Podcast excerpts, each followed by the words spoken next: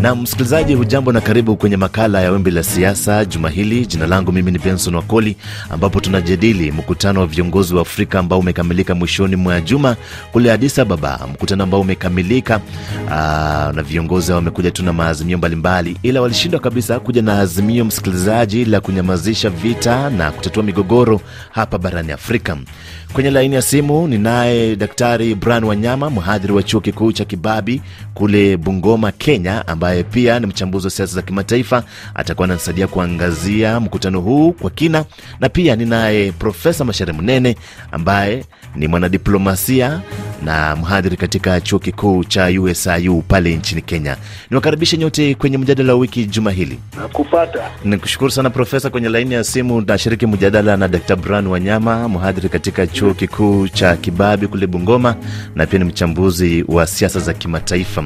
Niwakaribishe sana kwenye mjadala huu wa wiki ndani ya RFI Kiswahili na pengine tu nianze nawe Profesa. Mkutano wa viongozi wa Afrika umemalizika, ni mkutano wa 37 kule Addis Ababa na masuala mengi tu yameibuliwa. Sijui kwanza wewe unauzungumziaje mkutano wa mwaka huu? Uh, mkutano wenyewe ilikuwa ni wa kuleta viongozi pamoja, na hakukuwa na matarajio makubwa ati watatatua matatizo ambayo yako, hata ingiwa kulikuwa na fikra ati labda wanaweza kuongea, wataongea, lakini kufikia makubaliano ilikuwa ni ngumu hata kutoka mwanzo. Naam, Daktari Brian Wanyama, pengine kwa mtazamo wako, nini changamoto? Mbona viongozi hao wa Afrika wasije pamoja na kutatua changamoto zinazokabili uh, mataifa yao? Viongozi wa Afrika hawana ule umoja, sauti sio moja, hawana lengo moja, na ndio maana tunaendelea tukipoteza kila kukicha nafasi ya kujaribu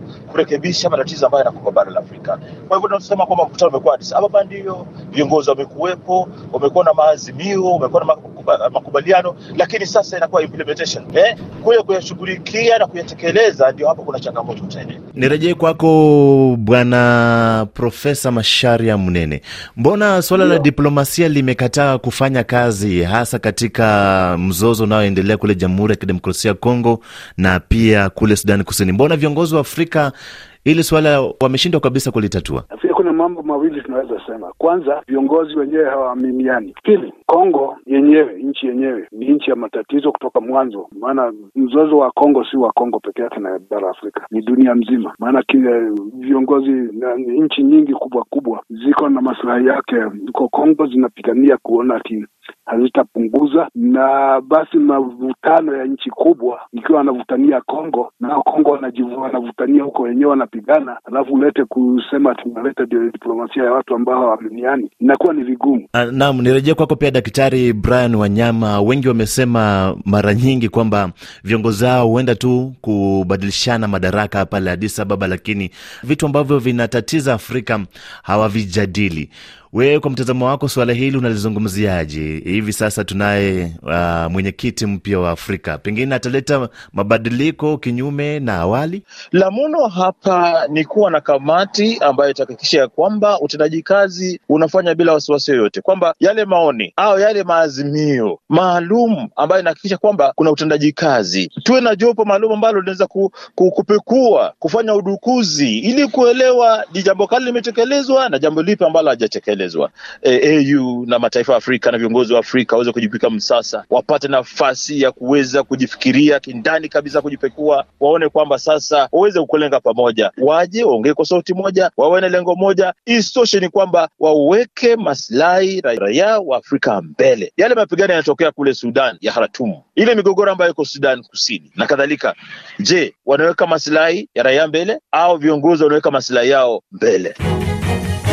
Nam, nirejee kwako Profesa Masharia Mnene. Changamoto ambayo imekuwepo, rais wa Kenya William Ruto anasema ni mifumo ambayo haifanyi kazi katika Umoja wa Afrika, na amepokezwa kijiti kutoka kwa mwenzake wa Rwanda Paul Kagame kusimamia mabadiliko ya mifumo ya AU. Tutarajia mabadiliko yoyote pengine kwa rais wa Kenya William Ruto kubadilisha mifumo ya Umoja wa Afrika ili ifanye kazi? Kuonekana kama yeye saa zingine kigeugeu, anasema hivi anafanya hivi. Wakati alikuwa hapo Addis Ababa, aliongea mambo kusema vile watu wa bara Afrika hawafai kwenda kutafuta makazi huko nje, lakini hapa Kenya anaambia watu waende nje wakatafuta makazi. Shida ambayo itakuwa ni kama wenzake watakubaliana naye, ikiwa wataanza kuchunguza, kuuliza, mbona ukasema hivi alafu nafanya hivi. Lakini vizuri, kazi mzuri alipewa, jukumu mzuri alipewa, na atajaribu vile anavyo anavyoweza kuonekana akifanya kazi huko nje ya Afrika. Daktari Brian Wanyama, tulitarajia kwamba pengine mkutano huu ungekuja pengine na maazimio ama na vikwazo dhidi ya mataifa ambayo yameshuhudia mapinduzi ya kijeshi kule Afrika Magharibi, lakini tumeona mkutano huu pia umekashifu tu. Ina maana uh, muungano huo hauna nguvu ama nini tatizo? Mbona hawezi kuja pengine na mikakati ama na adabu ya kuadhibu wale ambao wamehusika katika mapinduzi haya? Maana uh, kukashifu tu, huenda wengine pia wana njama ya kufanya mapinduzi. Daktari Brian Wanyama, AU kidogo haina meno ya kuuma, haina jeshi ambalo linaweza kuingia katika taifa lingine kushughulikia au kujaribu kurekebisha matatizo ambayo yako katika taifa kama hili. E, kidogo demokrasia Afrika, mbegu ya demokrasia kidogo hapa Afrika ina changamoto nyingi sana. Wajua, sasa wewe mwenyewe una vumbi jichoni, utawezaje kumdoa kutoa vumbi katika jicho, jicho la mwingine? Hiyo ndio changamoto ambayo tuko nayo hapa Afrika, kwamba viongozi wengi katika mataifa ya Afrika wanaweza kuongea ndio, lakini kidogo kufikia kile kiwango ambacho wanaweza kukosoa taifa jirani inakuwa ni changamoto nyingi sana. Suluhu ya matatizo ya Afrika itaweza kupendekezwa na kupatikana na mwafrika mwenyewe. Lazima mwafrika mwenyewe awe champion awe kiongozi aweze kuongoza suluhu za kujaribu kuleta amani hapa Afrika. Naam, kwa kumalizia tu, sitawaacha bila kuwauliza swali hili na nikuje kwako Profesa Mashare Mnene. Bila shaka umesikia mjadala unaoendelea kwamba muda wa kuhudumu wa mwenyekiti wa tume hii Musa Faki Mahamat unakamilika, na gumzo ambalo lipo sasa ni kiongozi wa upinzani nchini Kenya Raila Odinga anapendekezwa kujaza nafasi ya Musa Faki Mahamat. Kwanza unazungumziaje utendakazi wa Musa Faki Mahamat na ari ya Raila kujaza nafasi ya Musa Faki? Je, Afrika itamkubali Raila? Inategemea ni pande gani. Kukubalikana kwake unategemea na viongozi wa nchi zote, wale ambao ndio, maana ni nchi zitaamua nani atakuwa, na ikiwa kuna watu wengine ambao wanataka hicho kiti isipokuwa Raila, basi kutakuwa na uh, mvutano kidogo. Mwenyewe ana nafasi ya kupata hicho kiti na ni vizuri akikipata, uh, lakini watu wasiwe na tegemeo kubwa ati atapata, maana si si lazima apate. Ni vizuri amejitokeza, na nchi ya Kenya ina uh, inamunga mkono, lazima aungwe mkono na nchi yake lakini hatujui kama nchi zingine zitapendekeza mtu mwingine raia wao ambao ana ujuzi zaidi. Na kuna nchini Kenya kuna wale watu wanafikiria labda sasa kama ataenda kwa OAU eh, hatahusika na siasa za hapa ndani eh, uchaguzi ambao unakuja. Kuna hiyo ni fikra, lakini hiyo ni fikra mbovu, kwa sababu hata kama yuko nje wapi? Raila hawezi kosa kuhusika na siasa za Kenya, atahusika. Na labda atakuwa anapigania uchaguzi 2027 maana hiyo ako na hamu nayo sana, lakini vizuri kama atapata hicho kiti, ni vizuri kwa Kenya, ni vizuri kwake. Daktari Brian Wanyama, nikupe nafasi pia umalizie, unafikiriaje uh, pendekezo la Raila kuchukua nafasi ya mwenyekiti wa tume ya Afrika baada ya kustaafu kwa Musa Faki Mahamat?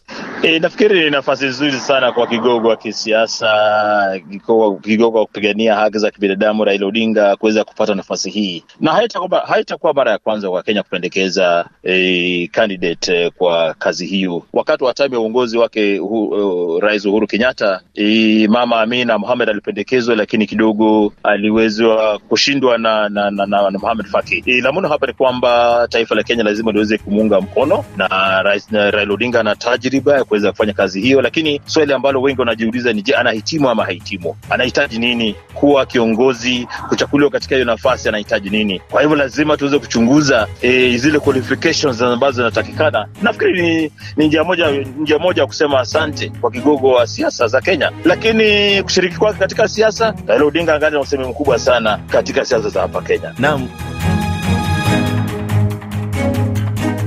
Daktari Brian Wanyama, Profesa Mashare Mnene, bwana ni washukuru sana kwa kutenga muda wenyu na kusema nami asubuhi hii. Daktari Wanyama, najua uko barabarani, ni kuachilia uendelee na safari yako, na Profesa Mashare Mnene, najua una shughuli za asubuhi, ni kuache pia uendelee na shughuli zako. Shukran sana, asante. Shukran kwa nukta hiyo. Msikilizaji, makala ya Wimbi la Siasa yanafika kikomo. Jina langu mimi ni Bwana Benson Wakoli. Hadi kwenye makala mengine ya Wimbi la Siasa, kwa heri.